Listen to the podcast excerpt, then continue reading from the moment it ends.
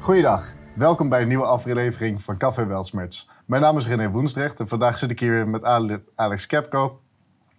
We gaan vandaag de, de cryptomarkt analyseren. Die is volledig in elkaar gestort na, na de ineenstorting van FTX. Maar, en daarnaast gaan we de Nederlandse bank bespreken. Althans, de brief die de Nederlandse bank aan de minister gestuurd heeft. En als, tot slot eindigen we dan nog met een stuk over goud. Ja. Want het speelt natuurlijk ook een hele grote rol als we kijken naar de Nederlandse bank. Maar eerst FTX. Want FTX is in elkaar gestort. Ja, Dat René, was- dat vertel. Was, dat was een, eh, groot, eh, een groot crypto-platform. ja, Maar het is goed als wij kijken naar hoe dit allemaal eh, tot, tot stand, tot is gekomen is. En, dat, hoe- waar dit begon. en het is nog, nog steeds volop in ontwikkeling. Hè. Dus het is iets wat nog steeds speelt. En we weten nog niet waar het uiteindelijk naartoe gaat. Nee. Met betrekking tot eigenaar die nog vrij rondloopt. En eh, Ja, nu- exposure, zeg maar. Of, of blootstelling van, eh, aan anderen. aan, aan derde partijen. Aan derde partijen. inderdaad. Hoe het allemaal is, ja. Maar goed, Het is allemaal mid-november gebeurd, is het hè? ja zeker. Net. Is het in elkaar gaan ja, imploderen, exploderen? Ja. Ja, dat, is- ja, het is geëxplodeerd, ja, geëxplodeerd. Laten we het daarop houden. Ja, laten we dat, ja. Iedereen, eh, ieder, er zijn heel veel mensen geld kwijt. En heeft natuurlijk een reden. Maar het is goed natuurlijk als we daar naar kijken... als we eerst kijken naar hoe FTX gestart is. Hè? Want FTX is een exchange die in 2019 in opkomst kwam uit het niets. Eh ze haalden 8 miljoen op bij investeerders... om een exchange op te richten... die eh, moest gaan concurreren met overige exchanges... Met wat grotere jongens. Ja, hè? ja waaronder, waaronder Binance, Binance. Kraken. Kan misschien, René, wat, wat, wat is precies exchange? Kan je dat misschien uitleggen? Wat is dat voor iets? Eh, Uh, een exchange is een, is een plek waar eh, verkopers en verkopers elkaar kunnen eh meeten. Dus kunnen ontmoeten om geld om te zetten naar crypto, vice versa, maar ook crypto's onderling met elkaar kunnen uitwisselen. een soort marketplace voor cryptos, zeg maar. Ja, ja, ja, ja, ver- vergelijk het eigenlijk met een geldwisselkantoor, alleen dan digitaal. Ja. Als we daar naar kijken, hè, naar, naar FTX en hoe dat Ja. startte. Tijdens de eerste kapitaalrondes eh, boden zij namelijk 15% rente zonder lock-up periode. Dus op het moment dat jij geïnvesteerd had en het zou gaan lanceren, kon je gelijk jouw geld eruit terughalen. Dat klinkt natuurlijk heel interessant, hè? 15%. En zoals er ook staat, geen risico's tegen zo'n hoog rentepercentage. Dat, Ja, dat moet wel heel goed zijn. Dat is wel verdacht, ja. Als je, Ja, dat, dat zou eigenlijk al de eerste red flag moeten zijn voor gemiddeld investeerder om daar niet in te stappen. Precies, dat bestaat niet. Maar goed, dat is eh, anders gebleken. Heel veel mensen vonden dat een goed idee. Er werd ook heel veel geld opgehaald. Het is eh, Ja, de zeker 8 miljoen, zeg maar. Dat Ja, is in de eerste ronde, ja. in de eerste ronde. Maar daarna zijn nog een paar rondes geweest. En uiteindelijk eh, hebben ze denk ik ja, naar honderden miljoenen dollars opgehaald voor de FTX Exchange. Dit alles om eh, marktleider te worden. Hè? Dat, ja, eh, om platform te ontwikkelen, groeien, meer mensen aantrekken. Ook eh, rendementen waarschijnlijk ook genereren voor zichzelf en voor de klanten. ja. Maar het is met name voor dat de klanten er zelf konden zeg maar, op de beurs met crypto's verhandelen. Maar goed, er zitten natuurlijk, zaten natuurlijk al haken en ogen aan. Hè? Want als wij kijken naar wat er, wat er in, de, in de papieren staat van FTX, dan is, komt duidelijk naar voren dat eh, de investeer, dat mensen die FTX gebruiken, maar dus ook de investeerders, dat die geen eh, bescherming hebben als het gaat om hun eh, bezittingen die zij op FTX stallen. Dat FTX niet verantwoordelijk is voor, voor eh, acties van derden. Maar ook, en dit is het belangrijkste punt bij FTX, daar komen we zo meteen op terug, dat alle assets die in jouw account staan, gebruikt kunnen worden als collateral voor margin trading. Door eh, partners van het FTX-platform. Ja. En dat waarschijnlijk iets wat jij dus niet van tevoren weet. Dus, dus het wordt gewoon ingezet, maar je weet niet wat er daarmee gebeurd Ja, het gros van de mensen gaat hier gewoon mee akkoord. Hè? Die, die Ja, maar als, als het margin trading plaatsvindt, dat ben je niet bewust van. Nee, Dus als- nee jij, als jij, bent als klant er niet bewust van. Nee, dus dat is, eh, ja. Dat, dat is natuurlijk heel, eh, heel bijzonder dat dat überhaupt kan. Hè? Dat, dat een bedrijf jouw assets kan gebruiken om die te gebruiken als onderpand voor traden. Van, ja. Voor het verhandelen van die assets. En daarnaast waarschijnlijk, eh, zeg maar, stel voor dat het winst oplevert, dan gaat het niet gedat worden met eigenaar van, eh, van eh, zeg maar geld. Ja. Hè, met klanten. in, in zekere zin wel. Ze deden dat natuurlijk met, met, hun- met hun eigen token. De FTT-token. Die zij... eh, die, En nou, dat misschien ook rendement 15% natuurlijk. Hè? Dat zal ook mee te maken hebben. Ja. Ja. er, kwam, er kwam wel wat rendement mee gepaard. Maar goed, hoe is dit allemaal tot stand gekomen? Daar, gaan we, daar duiken we vandaag met z'n Ja. met z'n tweeën op in. Ja. Want het begint natuurlijk allemaal met begin dit jaar dat Luna, Terra Luna crasht. Hè, Terra Luna, groot ecosysteem, meer dan een miljard waard destijds, eh, stort in elkaar. Ja, dat is, eh, wat is het? Was, was volgens mij eh, van 100 euro naar 0 gegaan. Of, Ja, of ja van zoiets was het, hè? 120 dollar 120 per dollar token Per token, ja. naar nul. En dat had alles te maken met dat de waarde van de token en de dollar eh, token die daaraan gekoppeld was. Hè, want het was een al- algoritmische stablecoin. Dat wil zeggen dat eh, de waarde van Luna samenhing met... eh, Met dollar. Ja, met, met, het, met hun eigen dollartype. Ja. Hè? En die, die, die werkte als een soort van weegschaal. Hè? Dus op het moment dat mensen geld gingen cashen in USD, dus de, hun dollar om gingen zetten naar een andere dollar, dan werd er Luna verbrand en andersom. Dus op het moment dat er meer vraag was, dan steeg de waarde van Luna, waardoor er ook meer USD uitgegeven kon worden. Omdat ze dus gingen verbranden. Dus Ja, dat was wederzijds. Het verbranden en dan konden anderen weer aanmaken en vice Ja, versa. ja. Maar op een gegeven moment waren er een paar slimme hedge funds, en daar komen we zo meteen, die ervoor zorgden dat die, dat, dat mechanisme kapot ging. Ja. Dat sprong uit elkaar. Eh, Luna, de, de UST dollar token, eh, raak, die koppelde, dus eh, ging los van de dollar. ontvlochten had, ja, Ja, van dus dollar. da- ja. daalde naar 60 cent. Waardoor heel veel mensen USD gingen verkopen. Maar ook de Luna token gingen verkopen. Waardoor dat, ja, dan krijg je Dat een spiraal. Hè? versterkt elkaar, ja. ja, dat blijft dat Waardoor het eigenlijk verhaal alleen maar steiler wordt en dieper. En uiteindelijk en is het naar nul gegaan. En dat hebben we ook gezien. Want eigenlijk binnen een kleine week is de waarde van Luna van 120 dollar naar minder dan eh 0,0000, cent dat is heel erg, eh, ja, eigenlijk nul. Verdampt, ja, gewoon nul. Ja. En het grappige is, als je dan Wat heeft het mee te maken met FTX dan? Wat heeft dat dan te maken Ja. met FTX? Dat is een ingewikkeld schema wat wij nu zien. Ja, het is een vrij ingewikkeld schema, maar het laat ook, het laat ook wel heel veel zien. Hè? Want als we hier naar kijken, inderdaad. naar, ja. naar, dan zie je dat, eh, Moet je op scherm dan zien, René, denk ik, voor Belt. Ja. Of niet? Ja, dat, als we hier naar kijken, dan zien we het eerst. Dan, dan zien we het volgende. We zien dat FTX, de- er zijn geruchten dat FTX een short positie had en dus ook verantwoordelijk was voor de crash van Luna. Maar ondertussen had FTX ook... Zitten recht, rechtsboven hè, op in Ja, scherm. dat is- dat is rechtsboven. Rechtsboven, FTX-groep, een blokje. En dan zie je dus het connectie naar Luna, Anchor, Earn. Ja. Blokje. Wat we, wat we daarnaast zien, is dat er ook andere hedge funds waren die geld gestoken hadden in het Luna-protocol. Om op die manier yield, dus eh, rente te vergaren. Want hè, middels het Anchor-protocol kon je gewoon bijna 20% rente krijgen op je dollars. En waar dat vandaan komt, ja, dat is natuurlijk de vraag. Dus, en zoals vorige keer ook al uitlegde, als je niet weet waar, ah, was- ja, als je niet weet waar de rente vandaan komt, Dan ben je, dan ben waarschijnlijk zelf de Een rente. soort piramide is dat. eh Ja, dus eigenlijk een soort Ponzi. Ponzi-scheme. Ja. Nou goed, wat, wat, wat zien we hier? We zien in eerste instantie, en dat heeft de berichtgeving ook laten zien, is dat Three Arrows Capital, eh, een groot investeerder in, in het Luna-protocol, failliet ging. Omdat hun investering naar nul ging, hadden ze gewoon een liquiditeitstekort. Eh, ja, dus dat, dat Three Arrow dat- Capital, dat, dat, dat, dat geeft dus, investeert 200 miljoen in Luna. ja, dat investeert 200 miljoen in, in Luna. Nou goed, Luna crasht. Omdat FTX Short gaat. short gaat, althans waarschijnlijk de, voor de D-pack zorgt in de eerste instantie. Ja. En tegelijk short gaat op, op een token die dus in zo'n probleem Ja. terechtkomt. Geruchten, hè? Dat, is, eh, dat zijn geruchten. nou, mij zijn steeds, geruchten, ja. We komen straks erop terug waarom, waarom die geruchten toch wel ergens op gebaseerd zijn. Ja.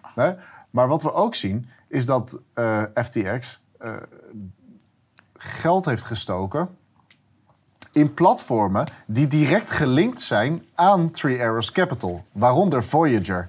Voyager was ook zo'n platform, eh, vergelijkbaar met. Nou, ja, was ook een platform waar mensen rente konden krijgen op hun crypto's. Nou, de enige manier om rente te kunnen krijgen op je crypto's is als degene aan wie je het uitleent short met jouw eh, crypto's. Hè, want die crypto zelf heeft waarde en zij shorten dat om met jouw crypto's eh, geld te verdienen. rendement genereren. ren- rendement Ja. genereren op de markt. Ehm, Ja, dus Three Arrow Capital leent BTC's USD aan Voyager. ja, Dat is connectie. En, en krijgt er tegenover credit die eigenlijk nergens is, is op gebaseerd waarschijnlijk. Mhm. Dat is, Maar wat je ook ziet, is dat het moederbedrijf van FTX, dus het bedrijf wat, er, wat achter FTX zit, Almeida Research, ondertussen ook geld leent aan Voyager. ja. Terwijl Ja. ze ondertussen ook een short positie open hebben op Luna. In de Dus- vorm van BTC. Hè? Ja. BTC, Ethereum, of lenen ze uit en krijgen ze terug. Ja, ze krijgen terug. SRM, FTT. Dus eigen tokens van FTX. ja. Nou, SRM Toch? is, is nog wel een project, maar zij hebben heel Maar wel gelinkt aan FTT, Ja, toch? Dat ja. is wel eh, een, ja, aan elkaar gekoppeld. Nou, dat, dat is vrij dubbel, hè? want aan de ene, kant eh, speculeren ze om, om een coin kapot te maken. En anderzijds lenen zij geld uit aan die bedrijven die dus ingezet hebben Ja. op, de, op dat bedrijf. Wat is gewoon zorg voor liquiditeitsproblemen. Want op het moment dat degene aan wie jij geld leent failliet gaat, ja, dan valt er niks meer te halen. En heb je dus gewoon ook een gat in jouw balans. Hè? Precies. Precies, ja. wat, wat ervoor zorgt dat op het moment dat dat dus plaatsvindt, eh, en daar komen we zo op, dat eh, dan hebben we in het vorige document al zo gezien dat jouw eh, assets die gebruikt, die je hebt stalt op FTX, dat ze die ook kunnen gebruiken hè, om dat kapitaal weer op te vullen. En dat, dat hebben we dus ook gezien dat ja. FTX dat heeft gedaan. Die hebben geld, fondsen van eh, klanten overgeheveld naar Almeida. Omdat Almeida gigantisch tekort kwam door het uitlenen van de crypto-assets. eh, om dat te dekken, Ja. af te dekken. Ja, en Alameda, die, die, die is natuurlijk hedgefonds, dus die wil ook geld verdienen. En waarschijnlijk zaten ze een beetje in zware weer en die hebben gewoon geld aan FTX-groep geleend. Om daarmee zeg maar eigen verliezen Af te dekken. Af te dekken, inderdaad. Maar en, en in de hoop dat zij natuurlijk eh, nou, geld konden verdienen voor klanten en eigen verliezen dekken. En ook alles terug te betalen naar FTX. En dat zorgt ook voor, een, de FT, FTX had ook een eigen token. Hè? De FTT-token die dus aan de waarde van de exchange gekoppeld was. Dus hoe meer waarde de exchange, wa- hoe meer de exchange waard was, Ja. hoe meer eh, de token waard zou worden. Precies.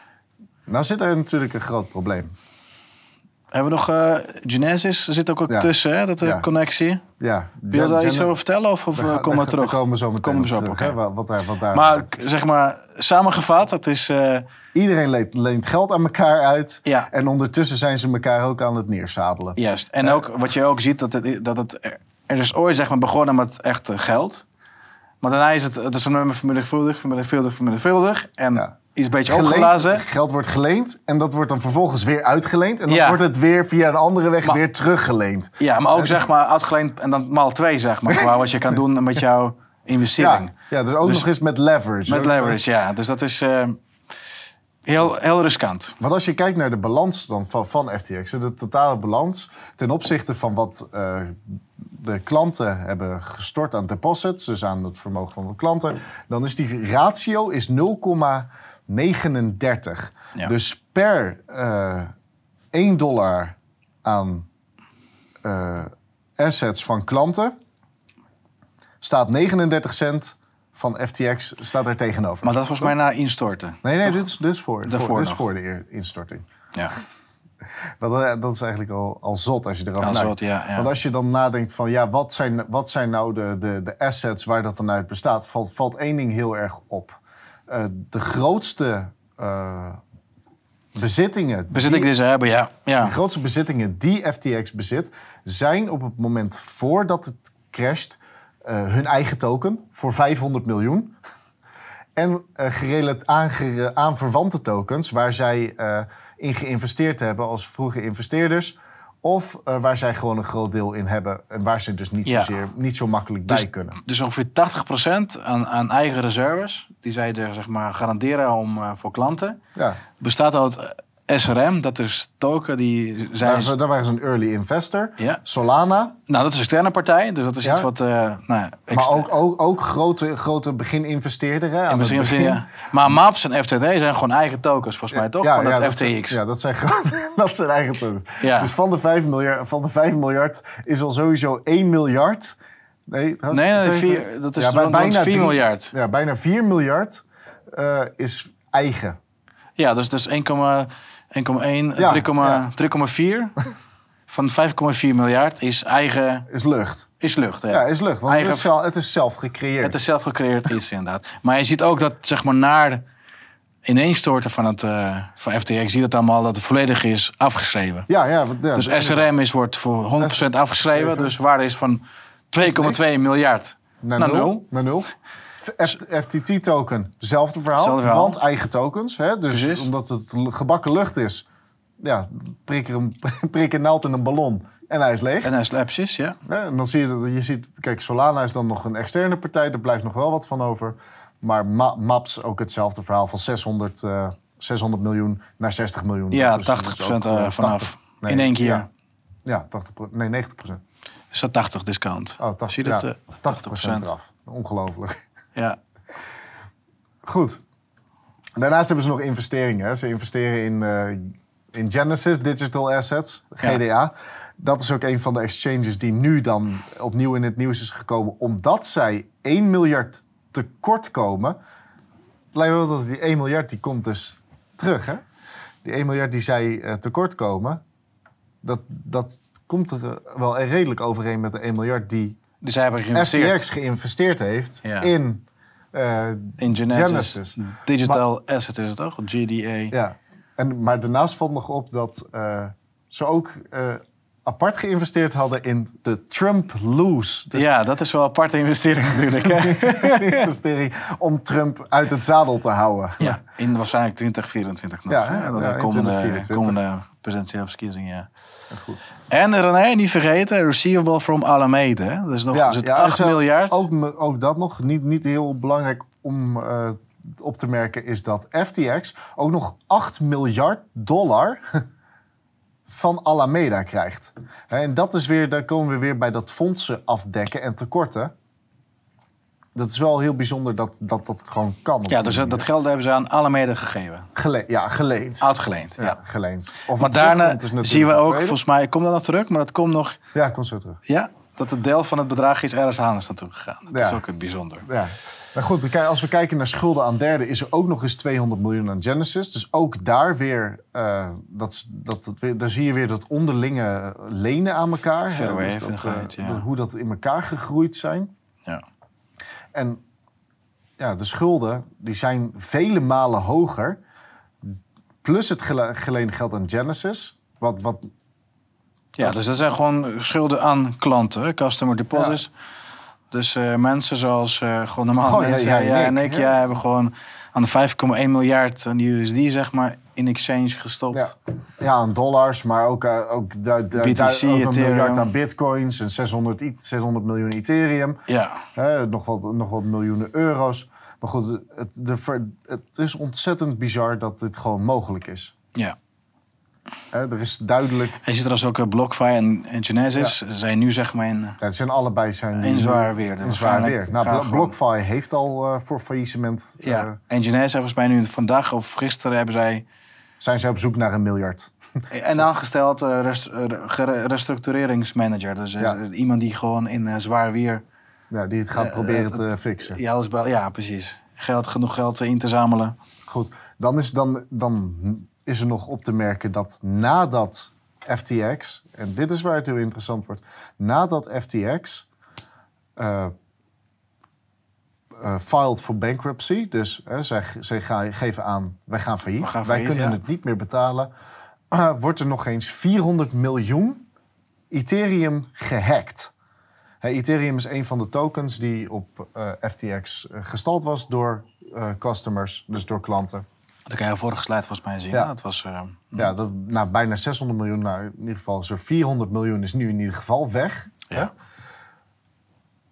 Dit, dit, daar, dat ze, als je dan kijkt naar wat klanten dus terug zouden kunnen krijgen, is dat op dit moment eh, minder dan 1 cent op de dollar. Gezien zij zoveel schulden hebben bij, Ja. bij mensen. En eh, ja, consumenten de laatste zijn in de, in de pickorde om geld terug te krijgen, krijgen zij waarschijnlijk gewoon helemaal niks terug. Nee. Eh, na- naast dan dat de waarde van deze assets ook nog eens vrij volatiel is. Hè? Het is heel bewegelijk. En door het, ineenstorten van FTX is de waarde van bepaalde tokens ook daar weer gedaald. Dus dat, dat zorgt ervoor dat mensen eigenlijk niks meer terugkrijgen. Nee. En eh, dat is eigenlijk, als je, als je hierover nadenkt, dan... Op een gegeven moment was het eh, FTX rond 16 miljard gewaardeerd, hè? Marktwaarde. 16 miljard. 16 miljard. En dat, die eigenaar, eh, Bankman Sam Bankman-Fried. Sam Manfred, ja. Ze heeft eigen vermogen wordt ook geschaad op eh, een paar miljard. Ik geloof iets van 30 Ja. of zo, toch? Want Ja, het was ja, echt eigen enorme, was heel hoog. ja, enorme bedragen. Maar je ziet wel, dat is van de 16 miljard, dat wat op papier waard is. Dat is maar 1 miljard aan echte liquide middelen. Ja, Dus gewoon cash of, of iets wat, wat ja iets Deel- direct uit te keren is. ja, hè? direct elke keer. De rest was gewoon schuld of, eh, of eigen tokens die zij zelf waarde toekenden. Ja. Dus dat is echt, Ongelooflijk. als je nadenkt, dat is, dat is hoe het allemaal gaat. Ja, dit is echt. Dit is, dit is, wordt ook wel gezegd dat dit de, ernst, dit is de ergste vorm van fraude sinds Madoff. Ja, Hè? Omdat het zo dusdanig, eh, zo dusdanig uit de hand is gelopen. Ja. En het erg is ook gewoon dat er geen controle op. op Nou ja, dat- controlemechanismes dat is niet- hebben aan alle kanten gefaald. Hè? Ja, intern. Interne controles. Dus niet eh, extern van eh, Security Exchange Com- Commission, but- maar, maar interne en Ja, controles. interne Dus- controles zijn ja, helemaal, dus- helemaal niet. eh, Dus als jij zeg maar goed, goed zaken wil doen, dan moet je ook intern afspreken. Oké, wij gaan als wij uitgaven doen, dan moeten we ervoor zorgen dat dat jij gaat goedkeurt. En nog iemand anders. Het een soort eh, vier ogen principe en bepaalde controlemechanismen. Dat was gewoon niet aanwezig. Volgens mij wordt alles via messages gedaan. Ja. En, en volgens mij hebben ze ook ingesteld dat eh, elke message na zoveel tijd automatisch verwijderd wordt. Ja. Ja, dus, dus vernietigen via- van, van via bewijzen. Slack, via Slack. Ja, vernietigen van bewijzen. Dus dat is gewoon grote puinhoop die daar... Ja. Ja, dat is degene die daar nu over gaat, die heeft het ook gezegd. Hè, dat, dat hij nog nooit zo'n grote puinhoop gezien heeft sinds eh, wat was hem, dat andere Enron. Enron. Enron scandal, ja. Ja. Ja, hij was, hij was trouwens, hij krijgt nu 1,2, geloof ik, 1,2 duizend per uur voor zijn werk. Dus dit is ook een soort, eh, ja, ook soort daar. gier, zeg maar, die op eh slachthuis Ja. Dat is gewoon... eh, Ja, daar blijft, blijft er helemaal niks meer over. ja, daar blijft helemaal niks meer over. Dus ja. als, als, de, als de, wat de, de, gou- de, gouden, de, gouden, de kip met de gouden eieren is veranderd, veranderd in een kaalgeplukte kip waar, Ja, die, ja, sterker waar nog, niks meer van over is. er zijn geen niet eens eh boter aanwezig, denk ik. Het is helemaal niks meer aanwezig van de kip. Maar het is alleen maar in de min gegaan, denk ik. Dat is natuurlijk, ja, we lachen er wel, maar het is natuurlijk echt hartstikke ernstig. Want als je kijkt Ja. wat, wat, er, wat er gedaan is hè, door de mensen die dit bedrijf runden, is dat zij veelal veel vastgoed gekocht hebben in de Bahama's. Hè? Maar, maar wat, wat erger is, dat de afgelopen twee jaar zijn dus aan 1,20 120 miljoen aan vastgoed gekocht op Bahamas. Ja. Door zijn ouders. Dus niet op Ook- zijn naam. ja, ook nog. Maar niet op zijn naam. Nee, maar gewoon Ja. derde, zeg feitelijk. Ja. Dus zij kunnen straks waarschijnlijk niet aansprakelijk worden gesteld. Nee, Omdat zij, het niet behoort tot de, tot de zeg maar, kring van... eh, nee, zij, het zij, bedrijf. Zij, zij hebben dat niet gedaan. Hè? nee. Maar scha- ja, daarnaast hebben ze natuurlijk ook nog heel veel geld gestoken in, het, in, in marketing. Hè? Dus veel marketing. Ze sponsorden het Formule 1-team. Het leek allemaal alsof het heel goed ging. Ja. Terwijl het Narratief creëren. Ja, Nee, het is dat, eh, alleen maar narratief creëren. dat- er zat dat- helemaal geen onderliggende waarde. Het is allemaal opgeblazen lucht. Ja. Maar ondertussen wel panden kopen in de Bahama's voor, voor Grote hunzelf en Office, vriendjes. auto's, ja, Ja. vriendjes, ja, luxe, waarschijnlijk uitgehouden. Maar de, sch- de schade mogen duidelijk zijn. Hè? Want afgelopen weken zie je vele berichten. Eh, Salt, eh, een landing, een, ook een leenplatform, failliet. BlockFi eh bereidt faillissement voor. En nu ook, nou, de, de iconischer kan het artikel niet. De Crypto Reaper comes calling for Genesis. Hè, dus de, de crypto... eh, de, de dood staat ook te Ja, wachten voor dat, ja, Genesis op dit moment. Ja, Nou, nu is de vraag of dat ook echt gaat gebeuren. ja. Aangezien de banden van Genesis als eh, grote, groot tradingplatform voor hoofdzakelijk institutionele beleggers eh, misschien nog wel gered zal worden door denk aan partijen in Saudi-Arabië. Genesis, hè? Want Ja, daar waren best wel grote banken bij betrokken. Hè? Ja. Met eh, Goldman Sachs, JP Morgan. Het Ja. waren wel grote partijen die daar betrokken waren. Ja, die, die, die dat ook faciliteerden. Ja, dus- Fidelity volgens mij ook. Ja, ik De, weet de, dat de wel. grote partijen zitten daar wel bij. Ja. Dus de vraag is of het echt omvalt of niet, maar nu zit het zeg maar niet goed. eh, Ja, kijk, het, het, het blijft natuurlijk heel, heel simpel hè, als je er naar kijkt. Want de, de, de, de, de kerngedachte van crypto gaat ervan uit dat jij verantwoordelijk bent voor jouw eigen transacties. En dus geen gebruik meer maakt van dit soort middleman-constructies. Hè, je hebt ze immers ook gewoon niet meer nodig. En dat gaan we zo meteen ook laten zien. Want eh, er is een interessant verband tussen de Ethereum-hacker, dus degene die 400 miljoen aan Ethereum van FTX gestolen heeft, en REN BTC-tokens. Ja, dat is een leuk verhaal nog, ja. Vertel, hoe zat ook alweer? Als wij kijken wat, er- wat de afgelopen dagen gebeurd is, is dat, wa- dat wat wij hebben kunnen zien, is dat de hacker Ethereum vanuit zijn walletadres, dus eigenlijk zijn bankrekening, hè, digitale bankrekening, middels het REN-protocol, even om goed uit te leggen, het REN-protocol is een protocol wat, eh, Ethe- wat het Ethereum-netwerk koppelt aan het Bitcoin-netwerk. Dat doen ze op de volgende manier. Jij kan bitcoins in het REN-protocol vastzetten. Dat is een smart contract. Dat kan, dan kun je ze er ook niet uithalen. En dan krijg je daar REN-BTC voor terug. Dus er zal nooit meer bitcoin in omloop zijn als het een REN-BTC is.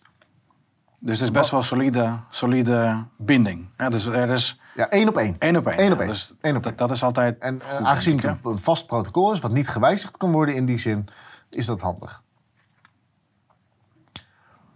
Waar, wat, er, wat, wat er nu naar buiten komt, langzaam, is dat er shortposities ingenomen zijn op, het, op Ethereum. Ethereum, ja. Dus op de prijs van Ethereum, om een shortpositie uit te leggen. Ja, je gaat... Ja, vertel, ja. Als jij eh, Jij Ja, verkoopt jij, feitelijk. spe- jij, jij verkoopt op papier. Hè? Dus jij hebt het niet in bezit, maar jij verkoopt op papier Ethereum. Dus jij zegt eigenlijk, de prijs gaat vanaf hier naar beneden.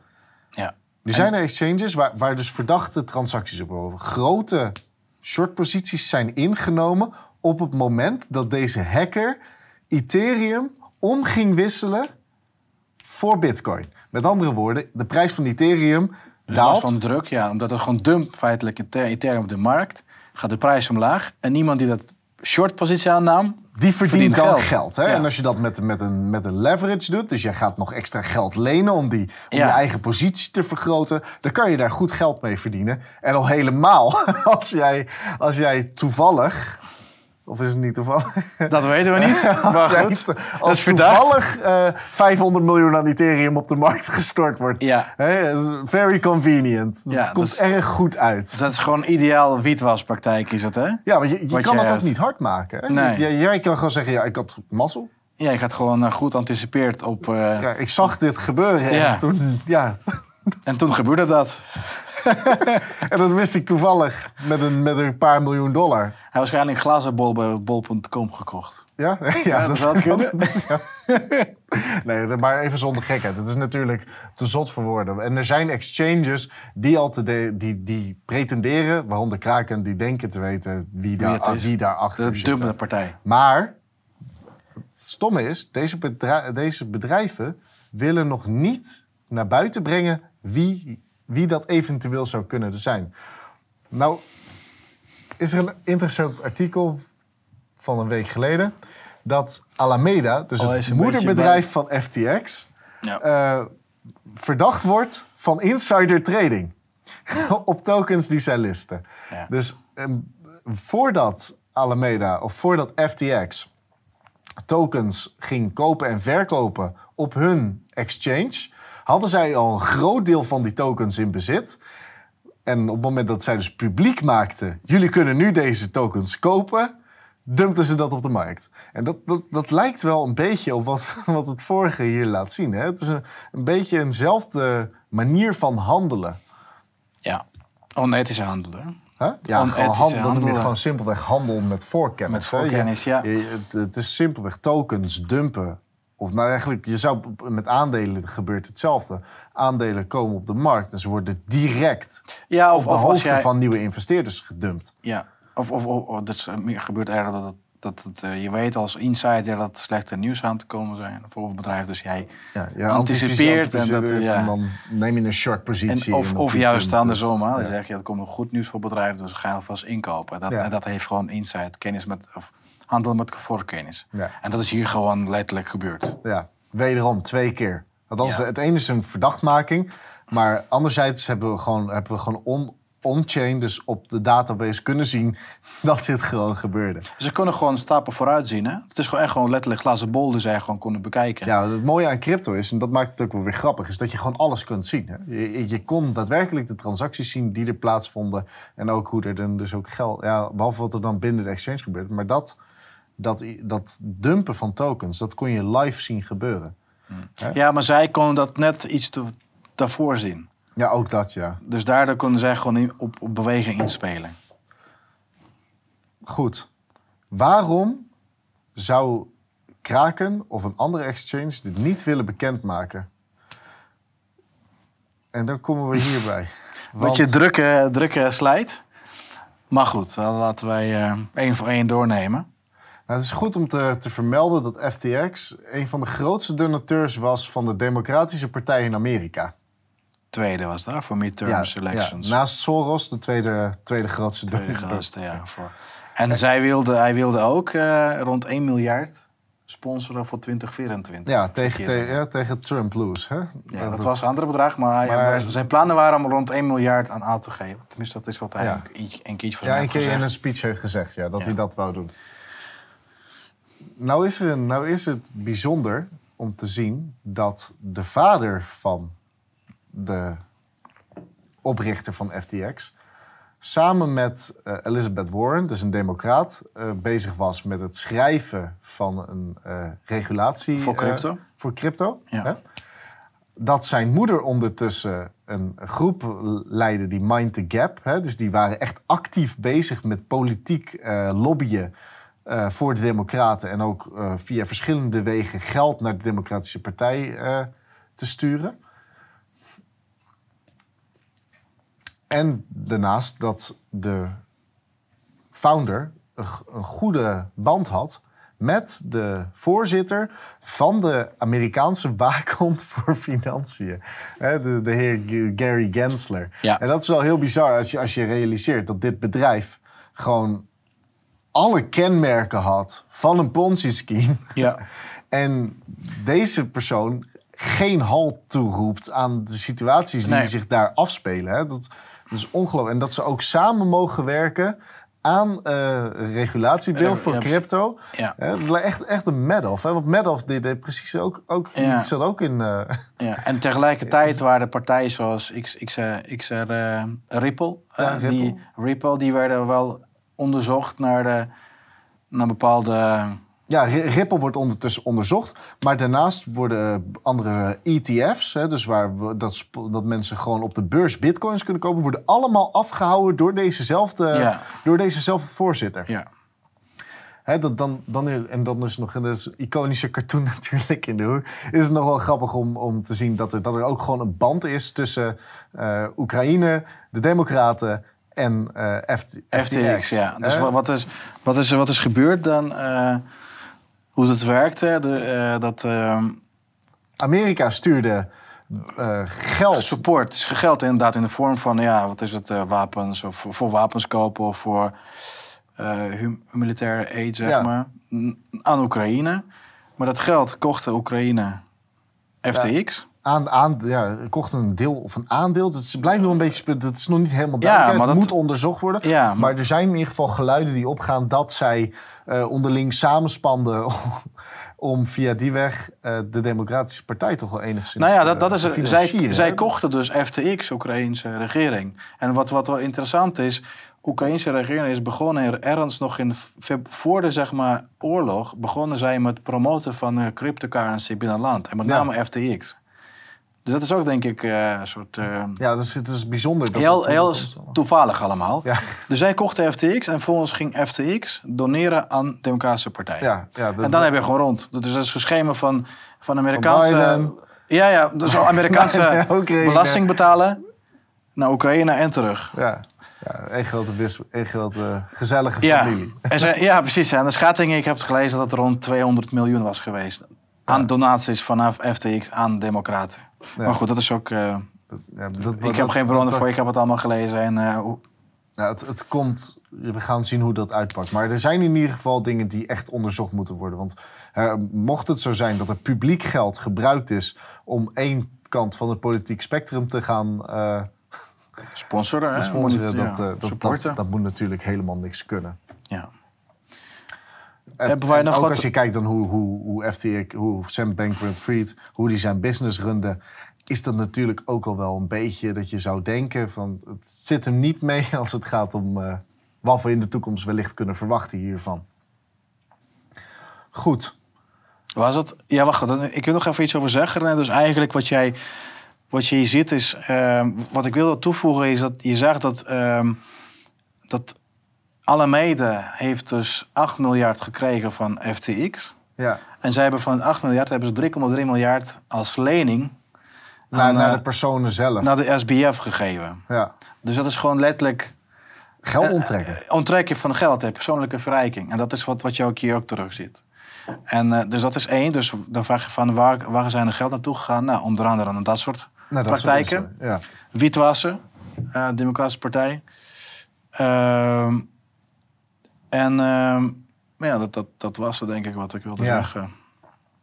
Goed. En, en wat is misschien conclusie ook? Dat, eh, ja, dus exchange, eh, als het niet voor jou is, als Ja. het op exchange staat, dat is een crypto niet voor jou. ja, je moet, dat is heel duidelijk. Je moet gewoon je crypto zelf in eigen beheer Ja, houden. je- En op dit moment kun je echt niemand vertrouwen behalve jezelf. Eh, laten, we, laten we dat voorop stellen. En dat is ook de hele gedachte van crypto. Ja, Dus En als we een beetje speculeren over waarom is het allemaal ontstaan, dat dat hele, dat lijkt gewoon opzet te zijn. Hè? Dat is gewoon uit of niks gekomen in 2018. Of wanneer is het? 2019. 19 Ja. en, en nu is het er geëxplodeerd. En je kan zeggen, oké, dat komt misschien omdat, eh, om bijvoorbeeld regulering van de crypto door te drukken. Je kan altijd zeggen, kijk naar FTX. Het kijk, kijk, kijk naar Luna, kijk naar FTX. Ja, er moet regulering komen. En strenge regulering. En strenge regulering, ja. Ja. Dat is één.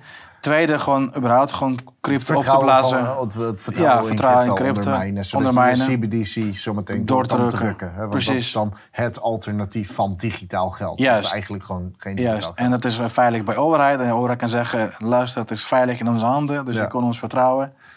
Maar goed, is, dat brengt dus natuurlijk bij het volgende eh, Ja, tweede onderwerp. Want is de overheid te vertrouwen? Want als je de, de, de Nederlandse, de Nederlandse bank eh, zo leest, hè, een brief in zaken kapitaalpositie, de momenteel...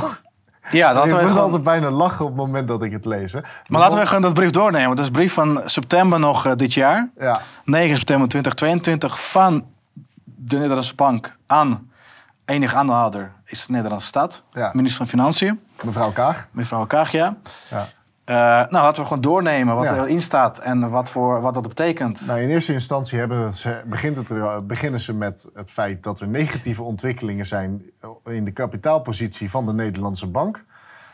eh, die het gevolg zijn van verwachte verliezen. Ja, ze, zij gaan eigenlijk door negatieve ontwikkelingen. eh, Het kapitaalpositie verwachten ze negatieve of verlies te draaien of verlies maken eh, in de toekomst. Ja, maar dat is zoals je al onderstreept hebt. Hè? De momenteel hoge inflatie komt als een verrassing. Maar Alex, komt dit, komt dit nou echt als een verrassing? Nou ja, blijkbaar ja. Eh, voor, voor sommigen. Maar, Voor sommigen komt het als maar- verrassing. Maar, ja. komt, het, komt het voor jou als een verrassing? Je- je- Ja, ik, ik, ik wil natuurlijk niet, eh, ja, niet eh, heel wetend over doen. Maar Ja? volgens mij niet. Volgens mij is het al een tijdje bezig. En je weet als jij iets, iets, iets print, dan je Ja. weet ook dat dat, dat Ja, kan ze, leiden. spre- ze spreken dan wel over, over voorspoed door- de, door de verruiming van het monetaire beleid. Hè? Maar je kan een beetje verruimen. Hè? Een beetje meer verruimen. Maar in dit geval, eh, hoeveel, hoeveel is er verruimd ongeveer, Alex?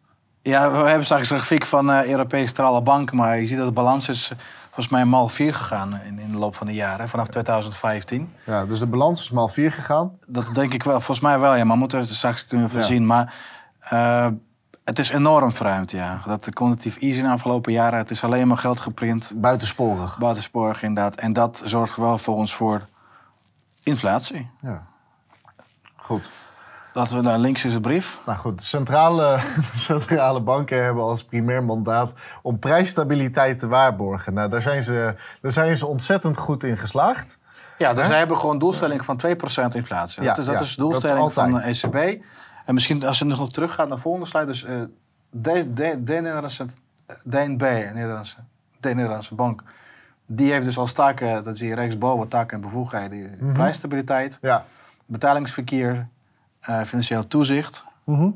Ehm, Maar goed, als je, als je dan kijkt, hè, de inflatie van 2%, 2% en we kijken dan naar deze, naar deze balance sheet. wacht, je moet er van nog eentje teruggaan. Nee, misschien dat waar, nummer twee. Ja, eh, dit jaar.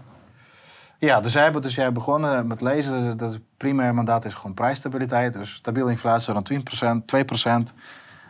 Dat is de doelstelling. Ja. Nou, als je kijkt dat eh grafiek rechtsboven.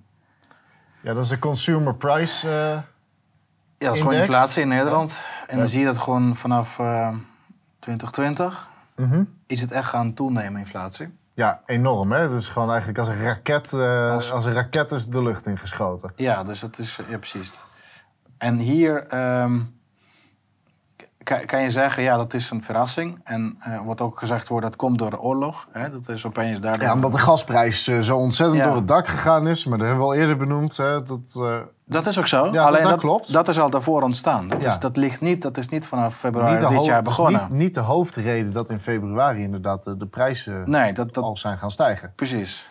Ja, want als we kijken naar de ba- balance sheet, hè, dus de, de totale balans hè, van, van de ECB.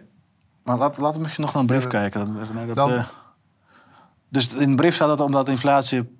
persistent laag bleef en, beleids en, be- en beleidsrentes door de effectieve ondergrens van de nominale rentes niet verder konden dalen, is in het eurosysteem in 2015 gestart met de aankoop van staatsobligaties in de secundaire markt via het Asset Purchasing Program. Hierdoor werd veel liquiditeit, in de markt gezet. Wat, Ja. wat, wat, waar doelen ze hier? Ja, dus zij... Feitelijk, dat, dat kopen ze gewoon obligaties op van, eh, van landen. Ja. En, en DNB kocht, eh, was volgens mij afspraak dat eigen land... of, of centrale band van land koopt eigen staatsobligatie op. Dus DCB heeft heel veel Nederlandse obligaties Ja. gekocht. Dus op de markt, dus secundair. Dus stel voor dat eh, de Nederlandse overheid geeft eh obligatie uit. Mhm. Dan worden die obligaties worden gekocht door eh, eh, een, en een bank, een commerciële bank. En vervolgens dumpt de commerciële bank obligaties aan de NB. Oké. Dat is zo gebeurd. En dat is gebeurd ook overal. In Italië, in Frankrijk, Ja, ja, Spanje. iedereen, iedereen kocht... eh, Iedereen kocht dat, eh, dat op. Dus de centrale bank kocht allemaal op. En dan zie je de balans. Is vanaf 2015 is gaan oplopen van rond 2, eh, wat zijn ze, triljoen, naar 8. Ja, negen. Dus maal 4. Negen. Dus zeg maal 4 is het opgelopen. Ja, keer vier. Keer 4, ja. In vier jaar, in zes jaar tijd. Ja. Iets, ja, precies. En er staat ook wel verder dat toen de inflatie begon te converteren naar het inflatiestreven van de ECB, maakte de ECB eind 2018 einde van een net aankoop onder APP. Ja, Dus ze hebben tijdelijk gestopt. ja dat, en dat zie je ook, hè? Dus tijdelijk, tijdelijk zijn Ja, dan zie je dat het, eh, dat hij, dat hij dat het- afvlakt. afvlakt, inderdaad. Mhm. En toen is het natuurlijk COVID uitgebroken. De Ja. volgende slide. Misschien dus even, ook even dat eh, voorlezen. Ja, de, de netto aankopen wo- worden weer hervat om de terugkeer van de persistentie. Persistent van- lage persistent inflatie. la- lage inflatie. En zij geven ervoor eh, de, als reden de, de uitbraak van de COVID-pandemie. En eh, met onrust op de financiële markten die doorwerking van het monetaire beleid naar de reële economie dreigde te verstoren. Oké. Ja. En toen zijn ze dus in maart 2020 begonnen met een andere Ja, opkoopprogramma. pandemic Emergency Purchase Program. Ja. En dat wat, wat, toen zijn ze dus weer begonnen met het opkopen van die staatsobligaties. Ja. Wat, wat heeft het nou voor gevolg, het opkopen van dit soort staatsobligaties, Alex? Ehm, Waar dient het voor? ja, dat. eh, nou, dat. eh, ja. Het is. ehm, was waarschijnlijk gewoon om te zorgen dat. Maar dat, dat, om te zorgen dat bijvoorbeeld eh, rente op bepaalde staatsobligaties Mhm. niet, niet verder op ligt. Dus volgens mij de bedoeling was, we zagen dat Italië rente op ging, ging stijgen.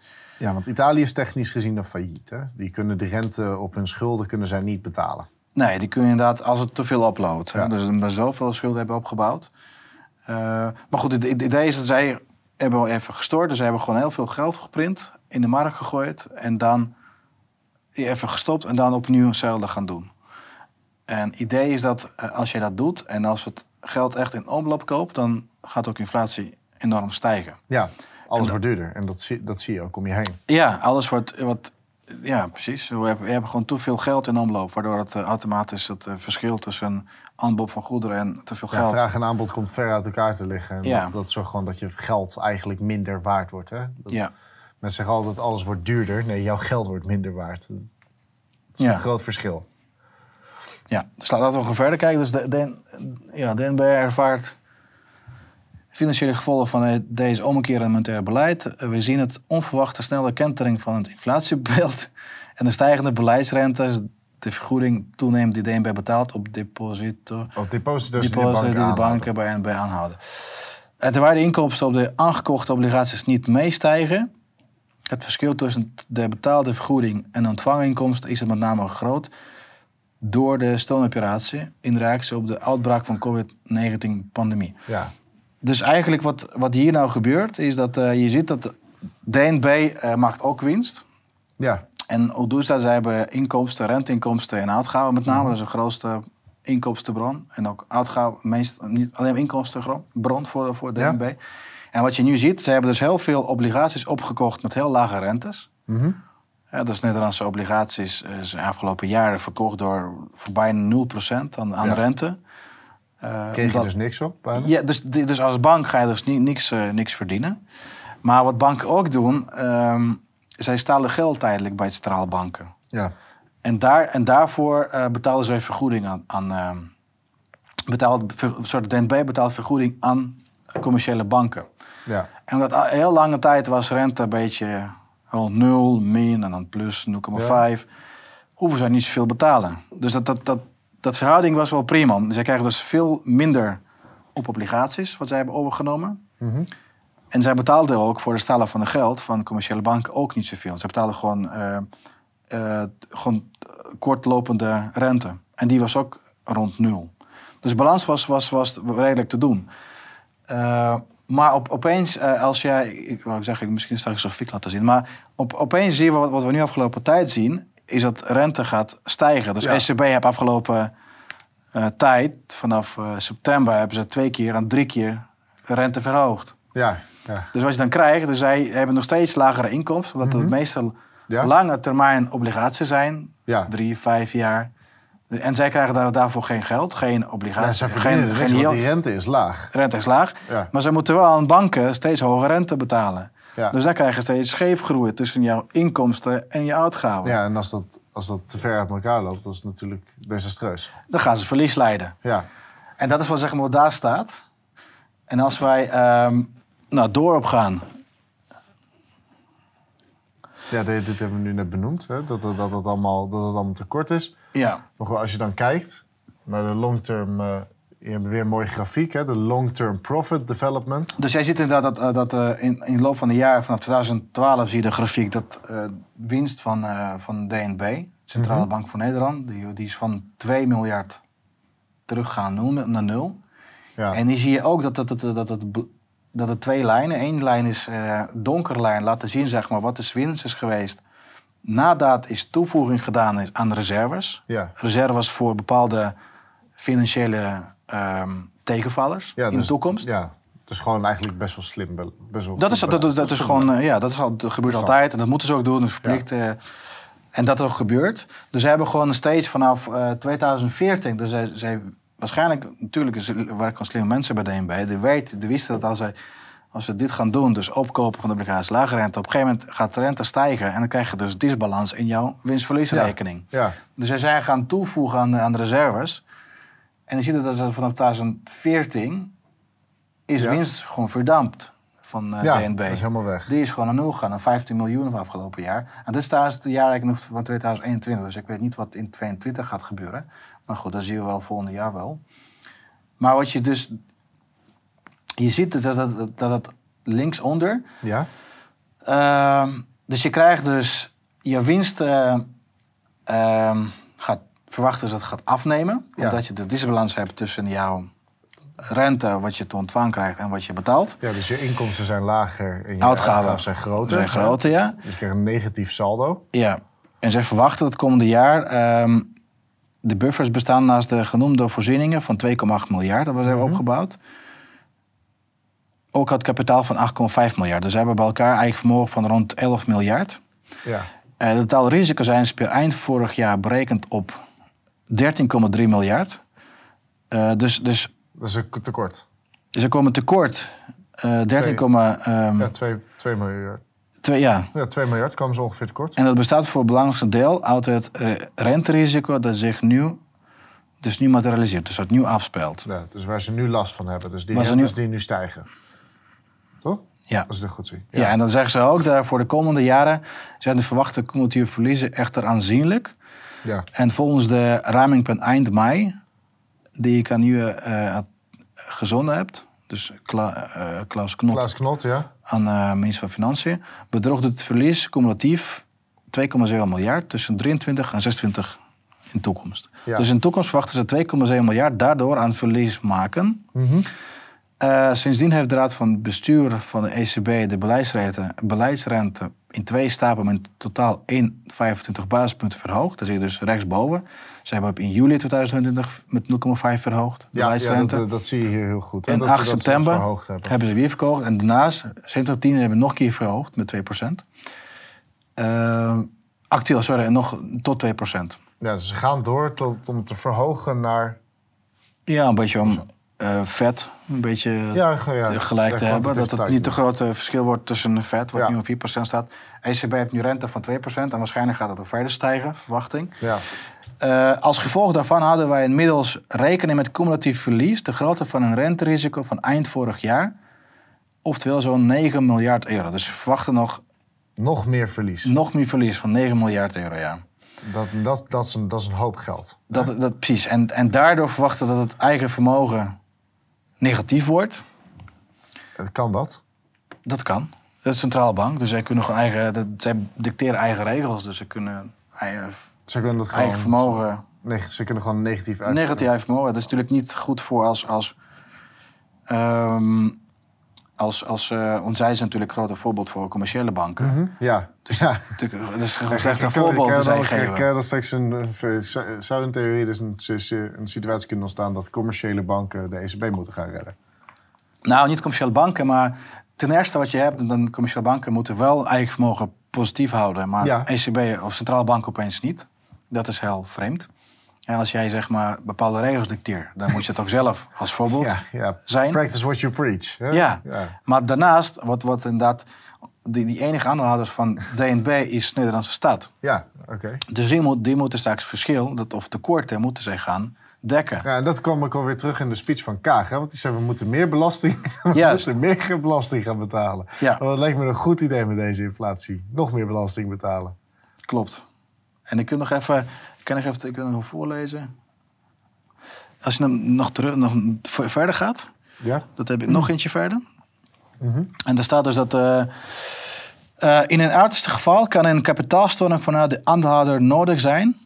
Zoals ook aangegeven, nou, dat heb ik een keertje aangegeven. Ja. De verwachte verliezen doen zich over een periode van enkele jaren voor. Volgens de raming vinden de grootste verliezen plaats in de jaren 23-24, waarna enkele kleinere jaarverliezen volgen. Zou, zou je kunnen, kunnen stellen dat het jaar 2023 en 2024 waarschijnlijk een recessie... Ja, we zitten natuurlijk... We zijn volgens mij nu al in een We recessie. zitten al in een recessie, maar Ja. dat het jaar 23 en 24 gewoon ook nog eh, een jaar, jaren van recessie gaan worden. En dat vanaf dat moment, want er staat dat de jaren erop kleinere jaarverliezen. Dus dan zou je dat weer kunnen zien als een opleving van de economie. Dat, dat ze dan verwachten dat de economie weer gaat opleven. Ja, of zij gewoon eh, hebben ze ook obligaties niet meer in de balans. Ja. Ja, dus wat zij moeten eh, aan de obligaties wat ze hebben ooit gekregen, die, die gaat uit en komen nieuwe obligaties in. Of de balans wordt juist verkleind. Dat, dat is misschien verwacht. Dus Ja. daardoor hij. Eh, dus dat, dat zeg maar, hun zeg maar, winstverlies ook, ook wijzigt daardoor. Hè? Dat zij dus dat balans weer terug gaan vinden naar een normale situatie. Naar, naar een gezonde situatie. naar een gezonde situatie, ja. Want dat is het nu niet. Ja, dat, ja, dus risico's zijn dat wij straks een, eh, ja, bij, bij, zeg maar, centrale bank moeten gaan redden. DNB met, met eigen belastinggeld. Ja. Maar goed, het is wel ook, ik moet er wel toevoegen dat de afgelopen jaren heeft ook eh, DNB ook enorm aan dividend uitbetaald in de Nederlandse staat. Volgens Ja, mij hebben ze dus hebben ook wel heel wat- 22 miljard eh uitbetaald. Dus dat is wel zo dat... Ja, dat, Ja. Dat, dat, dat heb je hier, hè? Ja, dat is zeg maar wat, eh, wat, wat, wat bezittingen zij hebben. Want eigenlijk wat naartoe wil, dat, ook een van de mogelijkheden is om zeg maar negatieve vermogen recht te breien, zeg ja, maar. hoe, en hoe, hoe zou je dat kunnen doen? Negatief vermogen? Bijvoorbeeld rechten? jouw goud voor, eh, of waardering van je goud eh revalueren. Hè, dus de Nederlandse staat verd- eh, heeft ongeveer 612 ton aan goud eh, liggen. Ja? Tegen een bepaalde prijs op dit? Het wordt nu gewaardeerd. Aan eind vorig jaar is het waarde was eh 1,6 per, per ons. Ja? Eh, dus dat kunnen ze gewoon eh, gaan herwaarderen. En Wat, wat houdt het in, herwaarderen? Dus eigenlijk eh prijs van goud eh, verhogen. Dus ze kunnen zeggen, vanaf volgend jaar betalen wij niet 1,6 duizend aan ons goud, maar misschien 2000 aan ons goud. Dus, mensen, dus mensen kunnen altijd terecht bij, bij het centrale bank, Nederlandse bank, om goud te verkopen voor tegen niet marktwaarde van 1,6 zeg maar, maar tegen 2000 per. Ja, zodat zij hun, eh, hun reserves aanvullen. En daardoor kunnen dus ze de zeggen, onze eigen vermogen is, is opeens van zoveel nou, Ja. positief gegaan. Dus eigenlijk een beetje, eh, hoe noem je dat? Dat is eh, papier eh, Dat we gewoon, ja. wijziging. Nou, dat, dat kan ook. Dat kan ook, ja. En, Ja.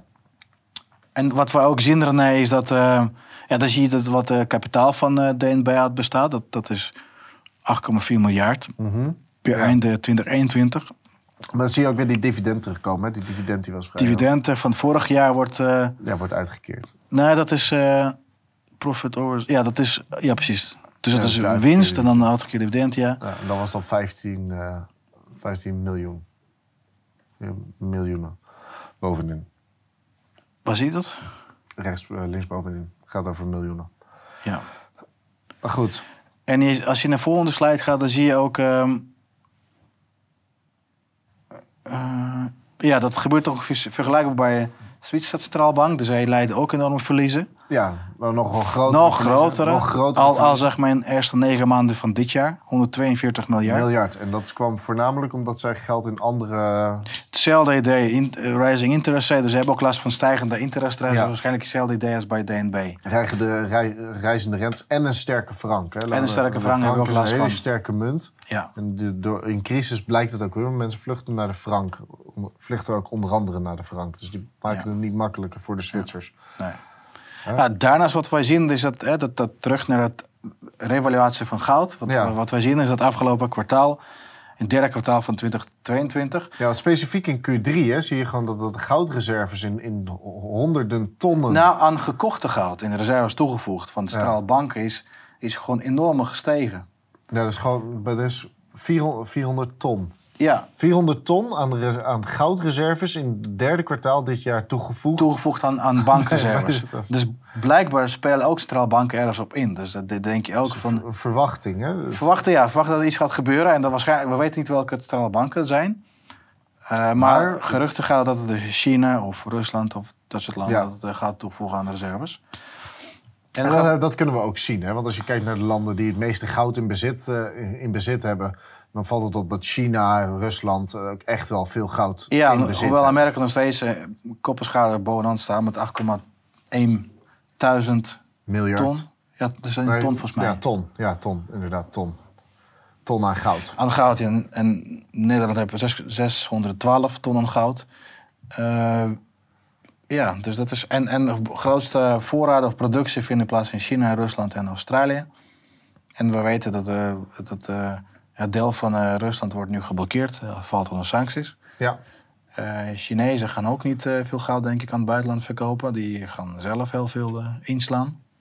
Ja, Die, gaan niks, die, gaan niet, die halen alles naar zichzelf toe op dit moment. Ja, dus er gebeurt er iets bij de straalbanken. gaat zij, voorraad. zij, zij, zijn, zij zijn aan het voor, eh, voorsorteren Ja, op... voorbereiden op iets. Ja. We zien ook dat eh, er wordt gesproken in bij BRICS-landen over eh, over commodity-backed ehm valuta. Ja, een, dus- nieuwe, een nieuwe World Reserve Currency, wat gebe- ge- gedekt wordt door andere, andere goud, maar ook ja, Vers- verschillende andere- soorten grondstoffen. grondstoffen. Dus niet alleen maar goud, maar het kan ook olie zijn of graan, Uranium, uranium inderdaad. Dus dat, alles. dus dat speelt natuurlijk. Dus er gaat waarschijnlijk komende tijd veel, veel, veel, veel Ja. gebeuren. Ja. Als, we- als we kijken naar waar, waar we nu naartoe op weg zijn, als je kijkt naar alle, alle grote wereldmunten in de wereld, zie je dat ze eigenlijk allemaal eindigen bij nul. Dat is wat staat rechtsboven maar- inderdaad. Ja. En je ziet ook dat in, er is een leuke site, eh, eh, WTF Happened 2021.com. Ja. Dus je hebt verschillende leuke grafiekjes daar. En links, eh, linksboven zie je een grafiek waarin dus wordt aangegeven wat de inflatie is geweest nadat eh goudstandaard is losgelaten in 1972. Ja, en, als, en als, als, als voorbeeld gebruiken ze dan een blikje tomaten, tomatensoep. Tomatensoep, ja. Dus, dus, dus ooit was het altijd... Ik moet je kijken hoe stabiel het prijs is geweest. Vanaf Ja, dat is, 1595 rond 10 cent. Met wat uitschieters naar, laten we zeggen, 15 cent. En opeens, in 1972, toen goud is losgekoppeld van...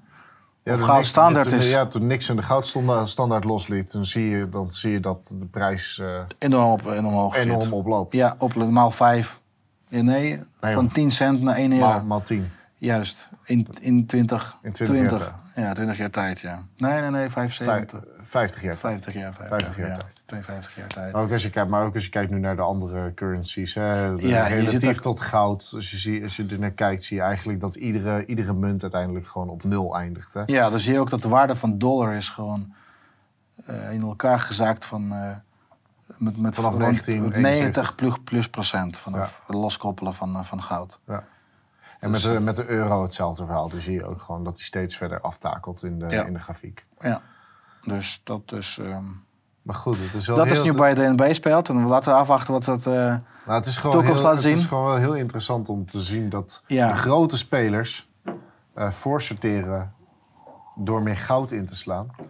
En dat, dat je als leek daar ook eh, toch wel enigszins op deze manier ook rekening mee kan houden. Hè?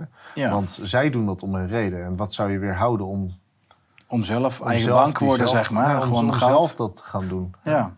Als je weet dat je geld constant in waarde afneemt. En vooral nu met inflatie van eh 17%. Dat hij is nu ietsjes ge- gedaald, maar die gaat Ja, niet verder dalen. Nee, en ook andere meetmethoden. Dus Dat komt waarschijnlijk als verrassing bij, eh, bij onze overheid. nog, nog, Verder nog is een er- verrassing. Nog een verrassing, maar dat gaan we over eh, zes maanden wel terugzien, denk ik. In het, in het nieuwe jaar. In het nieuwe jaar gewoon een nieuwe verrassing, ja. Ja. Maar de les die we hieruit kunnen trekken is, eh, is hoofdzakelijk dat als de centrale banken al bezig zijn met het voorsorteren op goud, Ja, dat het als leek helemaal niet zo'n gek idee is om misschien ook wat goud achter de hand te gaan ja halen. om iets, iets, ja, precies. Omdat het koopkracht behoudt. Eigen kopkracht, ja. Ja. Klopt, dat is eh, dan denk ik wel inderdaad een goede conclusie, ja. Dat, dat is, eh, En daarnaast je crypto op eigen exchange, eh, op, Ja. je, op je eigen ledger. dat zien we op basis van FTX eh perikelen. Ja. Kom je eigenlijk terug op neer dat je altijd jezelf moet gaan vertrouwen? Dat, dat komt op neer, inderdaad. Ja, Geen vertrouwen hebben in derden. nee. Zowel bij gewone banken als crypto-exchanges. Ja, feitelijk gewoon de banken zijn net zoals FTX. Alleen Ja. daar begon wij als mensen meer vertrouwen. Ja. Opnieuw, opnieuw vertrouwen. Ja, Ik denk dat we hem daarmee kunnen afsluiten. dat zou we doen, ja.